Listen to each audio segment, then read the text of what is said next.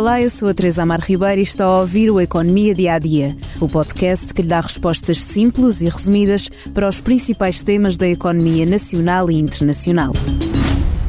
As exportações têm estado a ajudar a economia do país. Esta semana, em manchete no caderno de Economia do Expresso, escrevemos que a indústria espera recordes nas exportações em 2023.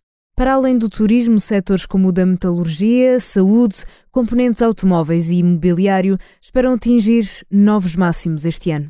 A Alemanha é o terceiro cliente nacional e deixa algumas preocupações gerais por causa da recessão técnica que ultrapassa, resultado do impacto da subida da inflação e da guerra na Ucrânia. Mas as exportações de medicamentos não entram neste grupo. No primeiro trimestre deste ano, as exportações de medicamentos aumentaram 155% para 787 milhões de euros. Mas o principal responsável deste salto não é a Alemanha, mas sim os Estados Unidos da América. Os Estados Unidos são o principal cliente de medicamentos portugueses e o quarto maior cliente nacional. Fecharam o trimestre a crescer 32,7%, o que corresponde a um valor de 1,4 mil milhões de euros em exportações para os Estados Unidos da América. Ao expressa Alberto Castro, diretor do Centro de Estudos de Gestão e Economia Aplicada da Universidade Católica Portuguesa, refere a percepção de que no mercado europeu não há margem para fazer muito mais e de que entre os setores com maior crescimento não estão indústrias tradicionais, mais perto do consumidor final e suscetíveis a conjunturas difíceis.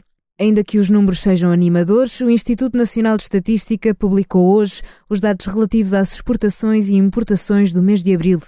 A verdade é que houve uma diminuição de 3,6% nas exportações e 5,7% nas importações, quando comparado com o mesmo mês do ano passado. É o primeiro recuo desde inícios de 2021. Também hoje divulgado pelo INE, as exportações para Espanha, França e Alemanha perderam dinamismo no ano passado. Ainda que no geral tenham sido batidos recordes, os principais mercados não alcançaram grandes valores, o que acabou por levar a perdas de cota de mercado. Ainda assim, em 2021, as exportações portuguesas de bens atingiram o valor total mais elevado de sempre das estatísticas do comércio internacional, somando 78.207 milhões de euros e aumentando 22,9% face ao ano anterior e 30,6% face a 2019. Resta agora esperar para saber se 2023 sempre irá bater este recorde de exportações. Leia mais sobre o tema no artigo de Sónia Lourenço e Margarida Cardoso no Semanário do Expresso. Terminamos por hoje a Economia Dia a Dia, mas antes da despedida convido a ouvir o podcast Expresso da Manhã do jornalista Paulo Baldaia, que aborda um estudo de opinião do ICS e ISCTE que mostra a grande desilusão dos portugueses com o seu país. Portugal olha-se ao espelho e não gosta do que vê. Obrigada por estar desse lado. Se tem questões ou dúvidas que gostaria de ver explicadas no Economia Dia a Dia, envie um e-mail para tearribeira.express.empresa.pt. Voltamos amanhã com mais novidades económicas.